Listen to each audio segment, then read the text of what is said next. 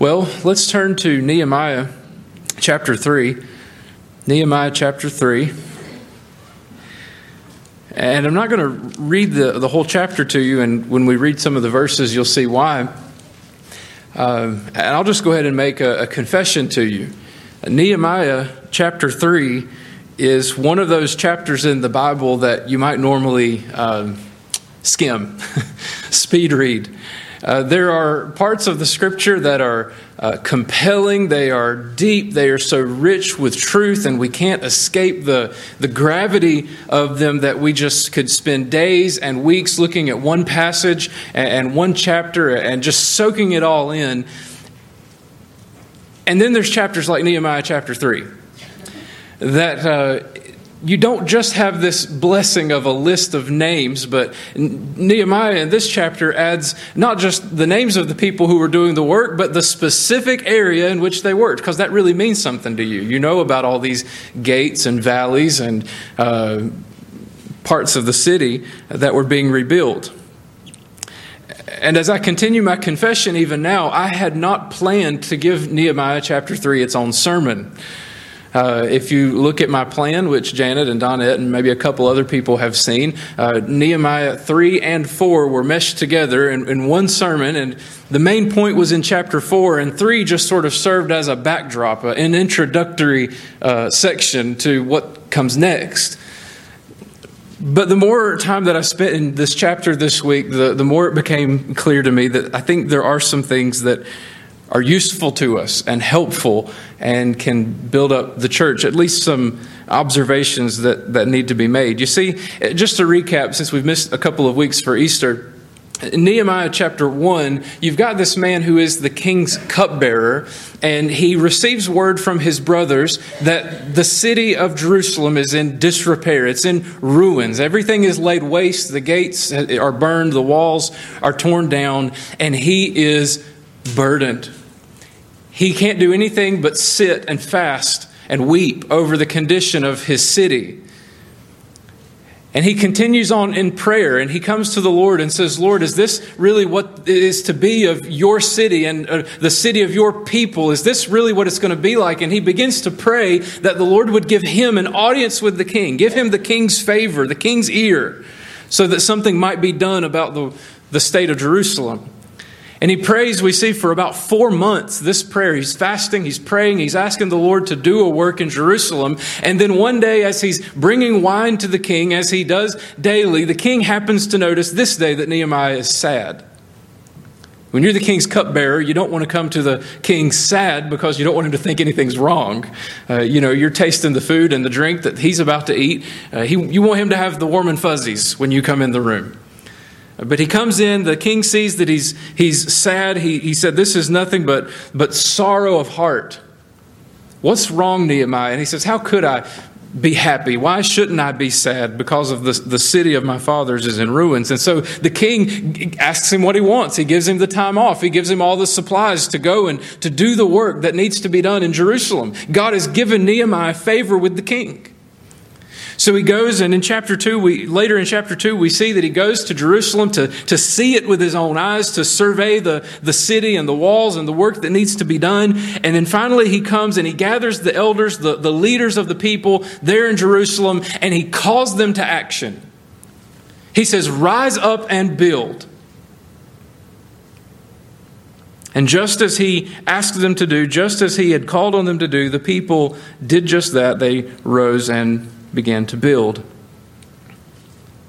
Now, chapter 3 shows us this that chapter 2 wasn't just some exciting speech from Nehemiah that got the crowd worked up, and then after the, the, the crowd dispersed, the excitement fizzled out.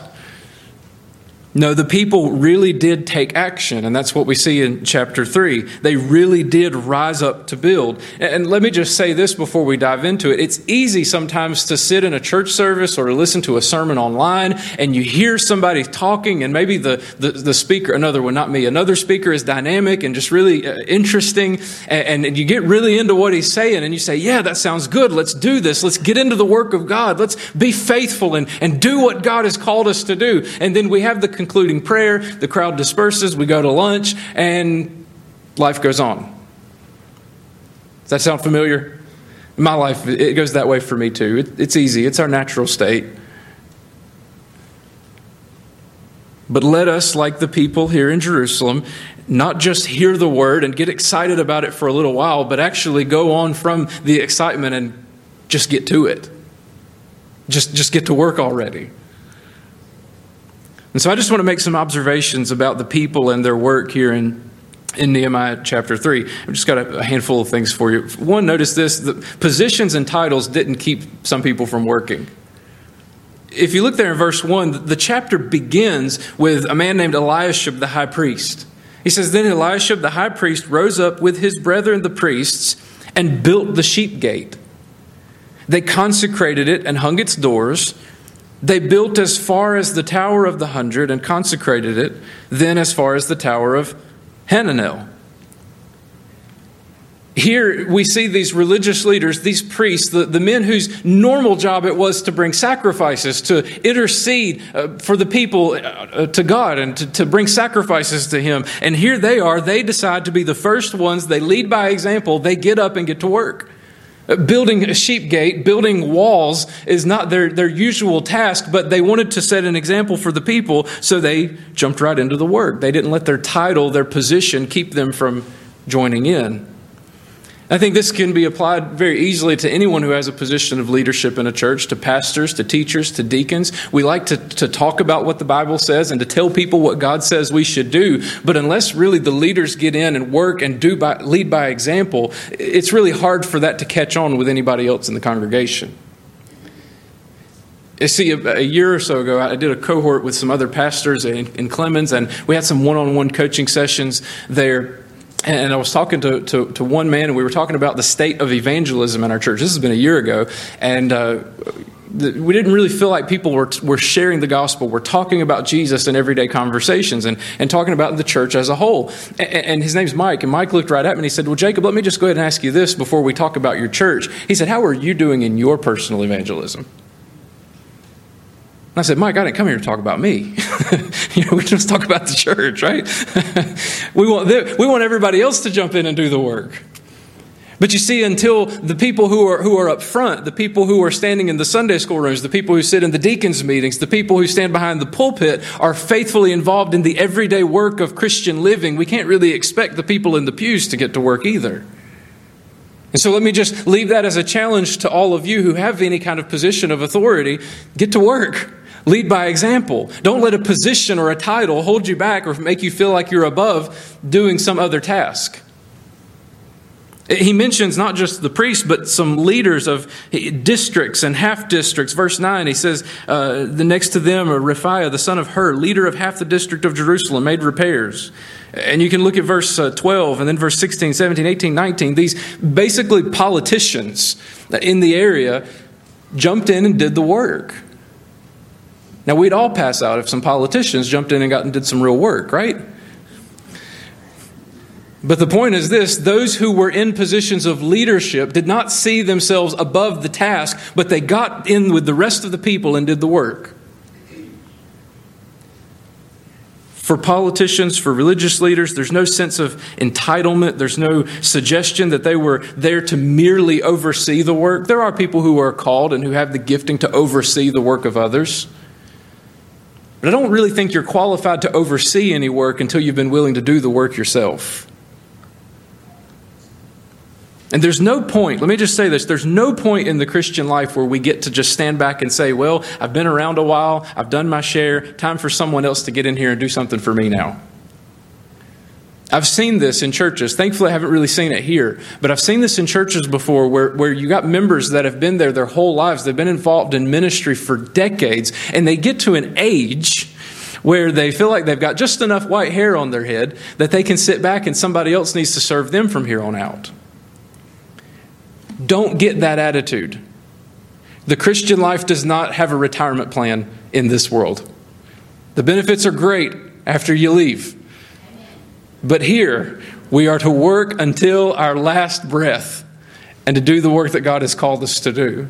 There is no sense of entitlement here. Our work may change with time, uh, that's fair. You know, we've seen pastors who have been in ministry for a long time and they, they say re- they're retiring, but really what that means is they're just going to do some other kind of work.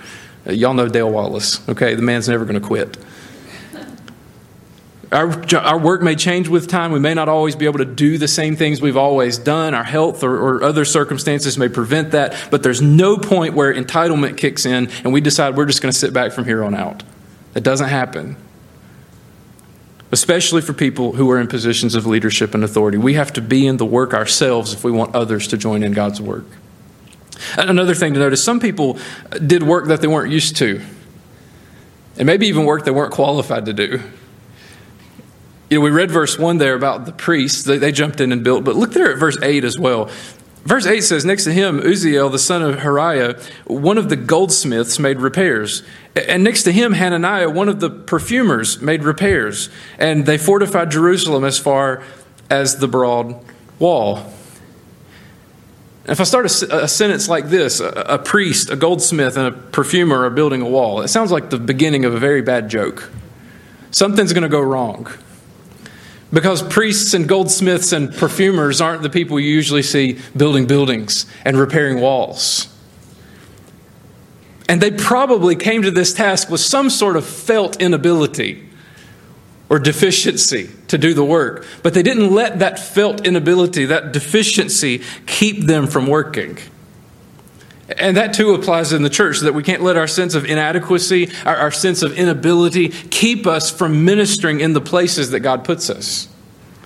There are lots of times that we, we, we come to, we see uh, openings and, and, jobs that need to be done and ministry that needs to happen, and we're, we're praying that the Lord will give us somebody to fill that role. And maybe there's someone who's available to do it, and you ask them, and they're like, I cannot do that.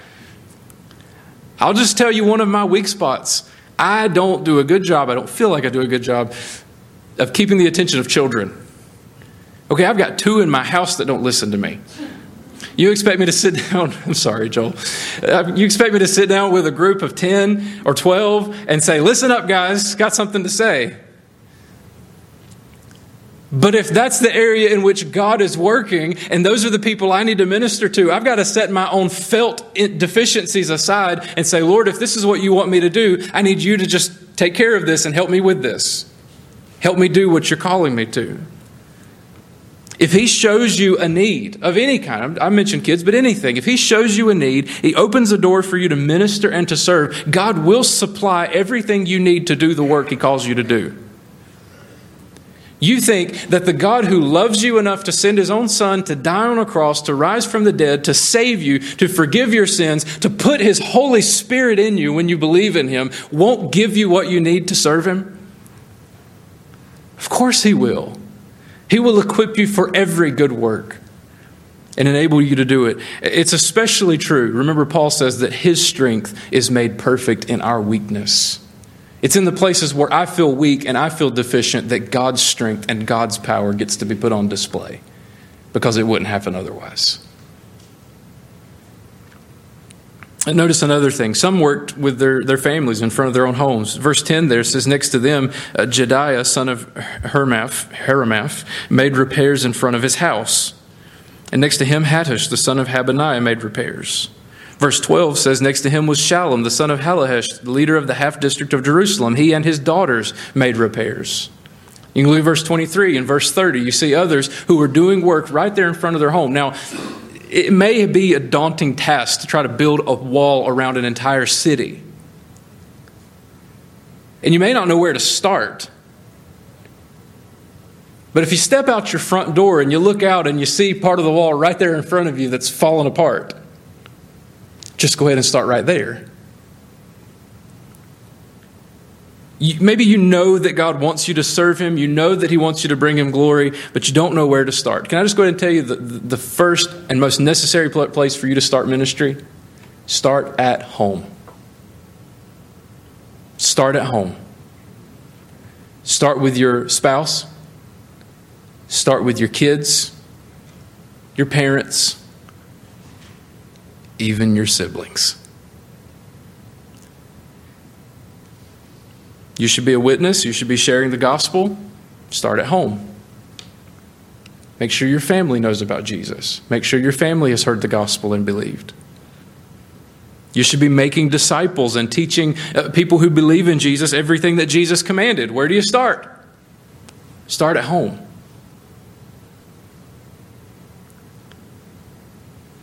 Maybe you have a way that you're already ministering to someone in your community or in this church. Here's a suggestion take your kids.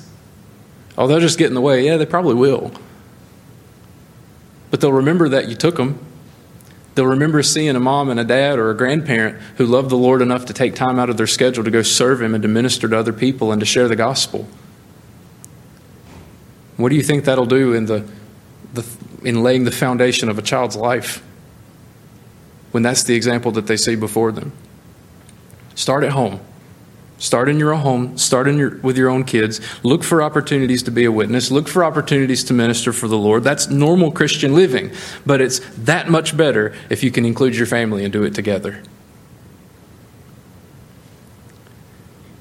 Another observation some jobs were um, more desirable than others. That's really an understatement.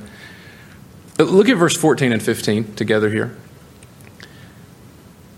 Verse 14 says Malchijah, the son of Rechab, leader of the district of Beth Haccerem, repaired the refuse gate. If you got an old King James, it says the dung gate. That's an exciting place to work. He built it and hung its doors with its bolts and bars. Verse 15 says that Shallum, the son of Colhozeh, leader of the district of Mizpah, repaired the fountain gate. He built it, covered it, hung its doors with its bolts and bars, and repaired the wall of the pool of Shelah by the king's garden, as far as the stairs that go down from the city of David. Now, those two verses, I'm glad they're right next to each other. Because you've got the one guy over here who's working the refuse gate, the trash heap the place where people carry all their garbage, all their filth to dump it. And then the very next guy we hear about is the guy who gets to work by the pool, next to the king's garden. Smell the flowers, enjoy the scenery. You get hot, take a dip in the pool. And they both completed their task. Now, if you had to choose one of these, which would you choose? I'm going to pick the workplace with a pool and a garden, not the landfill. One certainly was more desirable than the other, but both gates still had to be built.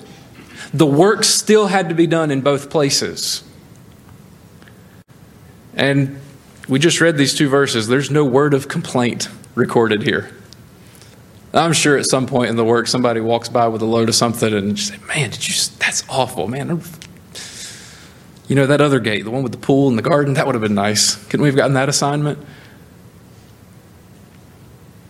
But there's no hint here of bad attitudes, complaints, grumbling. Friends, let me, let me just say this to you. The only ideal place to serve God is the place where He puts you the only ideal place to serve God is the place where He puts you. Now, no matter where He puts you, there's going to be problems that come up. There, there were problems, I'm sure, at the pool and at the garden when they were doing the work. I'm sure they had their share of challenges. And anywhere we serve, we can look for reasons to try to go somewhere else or do something different. But the best place, the only place where you will serve the Lord and have true peace and really accomplish something that's worthwhile in eternity is the place where God puts you. Man, I'll just, I see it in pastors sometimes they'll go to a church and they'll stay there three, four, five years, and maybe things went well the first two or three, and then you get into years three, four, and five, and things start getting tough, and, and people start having bad attitudes about stuff, or you try to change something and people get mad at you. And a lot of them just get frustrated and they say, oh, I don't have to deal with this. There's plenty of churches that need a pastor. I'm out of here. And they leave. And they go to another church. And you know what happens there? The first two or three years go okay, everybody loves them, and you get to years three, four, and five, and things people start complaining, and you start to change something, and you step on somebody's toes, and they say, Well, I don't have to put up with this. There's plenty of churches that need a pastor, and then they leave, and they spend their whole career like that. Friends, find the place that God wants you to serve, plant your feet, and stay there. Do it faithfully until He tells you to move and makes it clear. You be faithful. I'll just be honest with you. I'll go ahead and tell you this. If somebody asked me for my resume today, I'd have to search for it. I have no idea where it is. You know why? I don't keep it updated. Because I have no plans. This is the church that God has placed me in. And somebody's asked me before, you know, like, that's a good church. That's a good church for you to start in and get going in your ministry. And usually my reply is, it's also a good place to finish. They got a nice cemetery across the road. They got plenty of land. The grass is well kept. Why are you, why are you telling me that's a good place to start in? I've got 40, 50 years maybe to serve the Lord in ministry. Why not invest it in one place if the Lord will allow it? God is good. God has put us in the places that, that He wants us to serve. And unless He sends a whale to swallow you and spit you out on a shore somewhere else, metaphorically, hopefully, stay there and work and be faithful where He's put you. Can we look at some New Testament passages? Flip to Romans 12. Romans 12. These are some, some helpful observations I think that we can apply to the context of the church. I want you to know that I'm not just making this up. I'm not just pulling something from the Old Testament and sticking it on the New, and it's not really what God intended. Romans 12 verse 3, he says, For I say, through the grace given to me, to everyone who is among you, not to think of himself more highly than he ought to think, but to think soberly, as God has dealt to each one a measure of faith. For as we have many members in one body, but all the members do not have the same function, so we, being many, are one body in Christ and individually members of one another. You belong to the body of Christ if you're a Christian. When you were saved, God baptized you in the Holy Spirit. He united you with, he united you with Christ in his death. You're now living to God in the power of the resurrection. We talked about that last week. And you are a member of Christ's body. It's called the church. And you need the church. You are just one member. You won't make it on your own. There's no such thing as, as, as lone wolf Christianity. There's no uh, desert island Christianity. There's, there's nothing about being a Christian that says it's okay to be by yourself. People who say, Well, I love Jesus, but I don't love the church. Well, it's really hard to say, I love the head, but I don't love the body. Because that's the comparison that we're given. Jesus is the head of the body, which is the church. You don't really love Jesus the way he wants you to love him if you don't love his church. And God has given us various gifts, various abilities to be able to function and serve in the church. Keep flipping to 1 Corinthians 12. 1 Corinthians 12. It's just the next book over.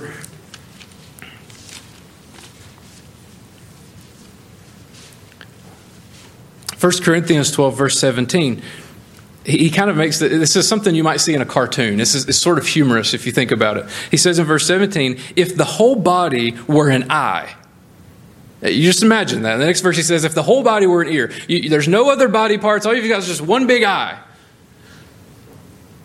He says, if you've got, if the whole body's an eye, where's the hearing? Huh? Exactly. And if the, the whole body were an ear, where would be the smelling?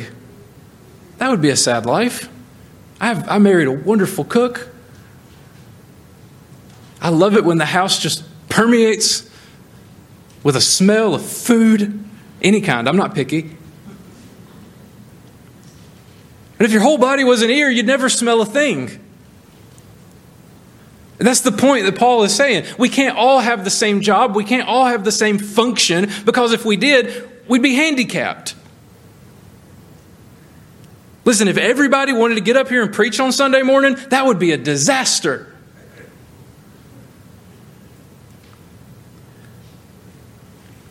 Look what he, go, he goes on to say. He says, verse 18, but now God has set the members, each one of them, in the body, listen to this last phrase, just as he pleased. And if they were all one member, where would the body be? But now indeed there are many members, yet one body. The, the place where God has put you, the gifts that He has given you, He gave them to you for a reason. He did it because it pleased Him to give it to you. Man, how could we complain when God has loved us and cared enough for us and wanted us to be a part of His church to the extent that He's given us gifts that we can use to serve His body?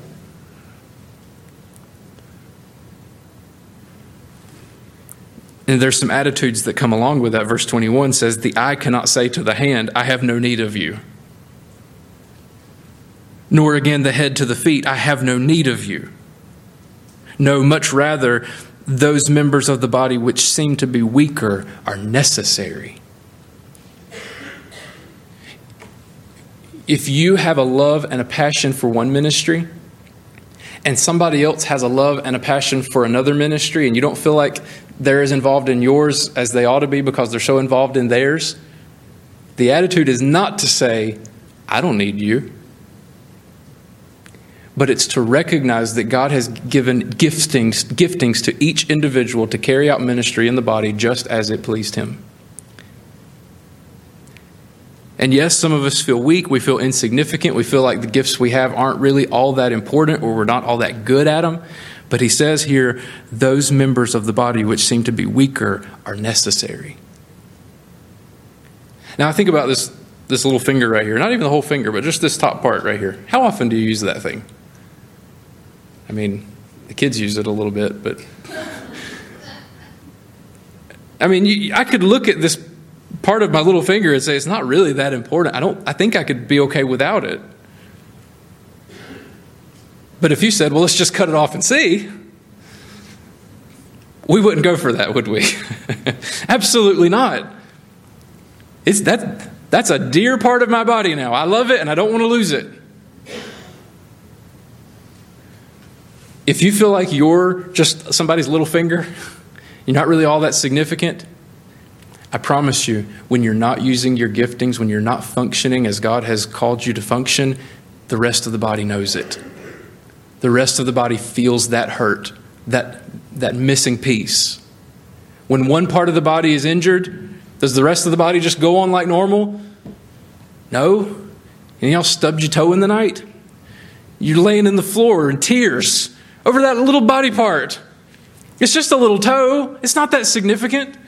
But when it hurts, the rest of the body hurts. Friend, each and every one of you have, are a gift to the church. You need the church because one little body part out on its own can't accomplish everything that needs to be done. You need the church. You need to be a part of the body, but also the church needs you. The church needs you, every one of you. Nobody's part is insignificant. Do what you can do for the glory of God. One more passage. Flip again, Ephesians 4. We're not going far. Ephesians chapter 4.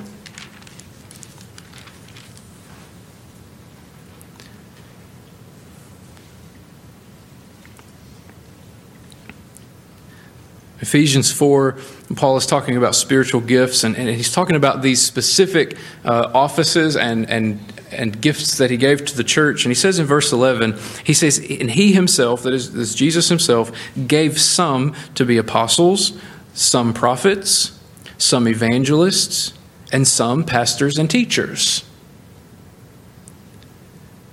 For the equipping of the saints for the work of ministry, for the edifying of the body of Christ.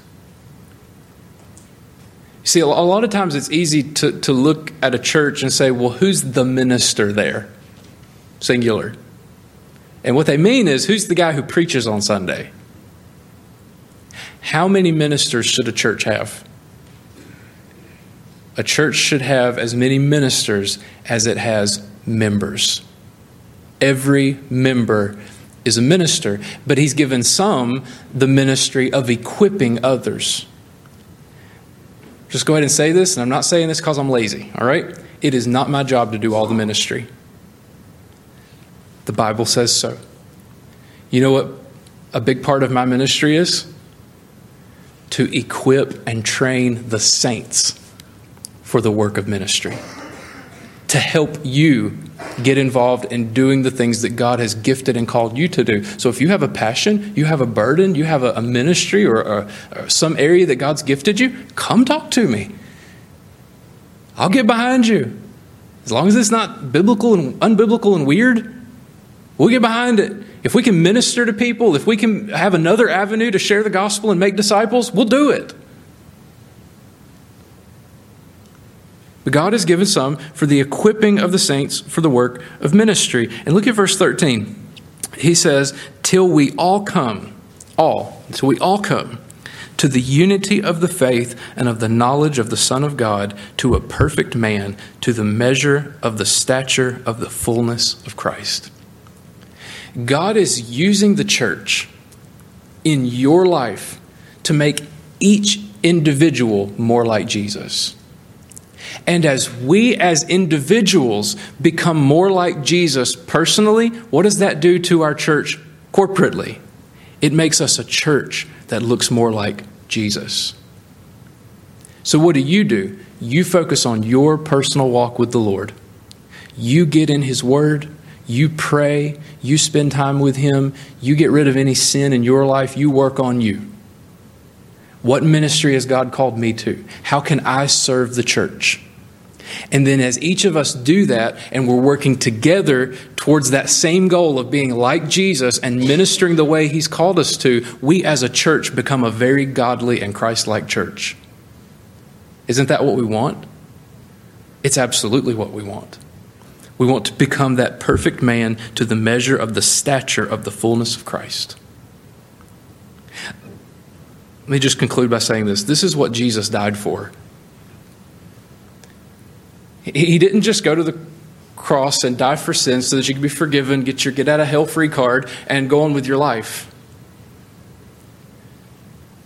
Now, Jesus did die for you so that your sins could be forgiven, but he did it so that you could be brought into his family, adopted into his body, the church so that his church as a whole might one day be perfected and cleansed and presented to God the Father on Judgment Day, a beautiful bride for him. That's what we're working towards. It's not just about you. Yes, work on you, but it's about doing it for each other and doing it together. So let me just leave you with a couple of questions. One, have you been born again? Are you a part of the body of Christ?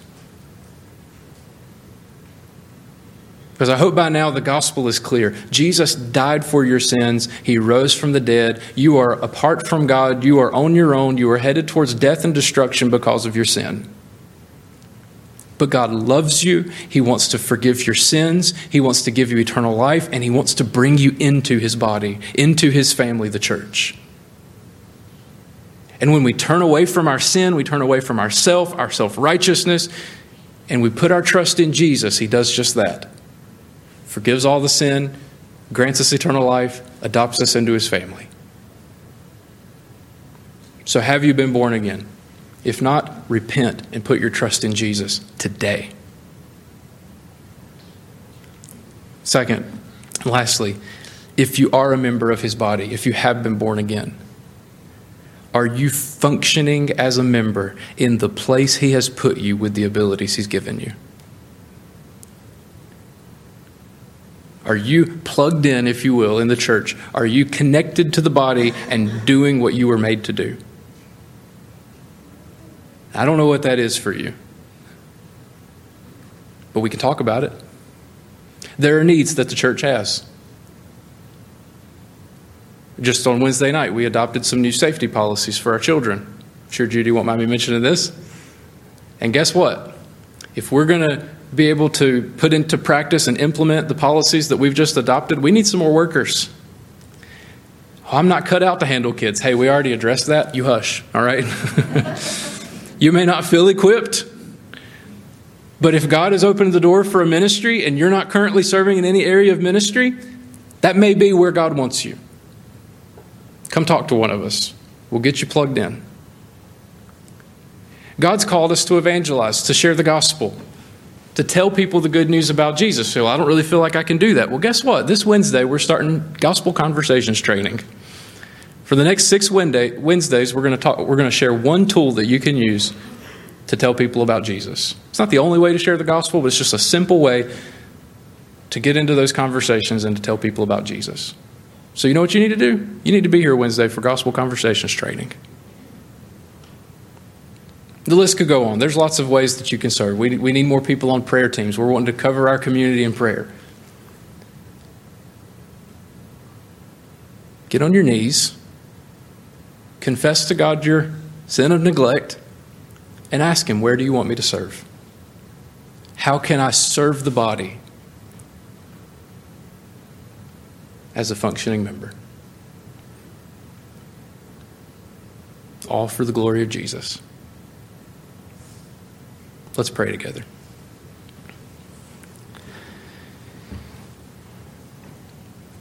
Father, thank you for your word. Thank you that there's truth that's applicable to us, even in the passages we might tend to skim or skip over. Your word is true, it's sufficient. Everything we need is here in this book. Lord, I want to pray for two groups of people this morning. I want to pray first for those who don't know you, who are still in their sin, living their life for themselves. Bring them to repentance and faith today. I pray for those who have been born again, but aren't currently functioning in the body of Christ as you desire. Bring them to repentance as well. And Lord, I just want to say thank you for the faithful. Thank you for the ones who love you, who know you, who serve you, and do all kinds of ministry in this congregation. Lord, this place would not be doing what it's doing without them. And I'm thankful for them. So, Lord, do your work in our hearts now, I pray. In Jesus' name, amen.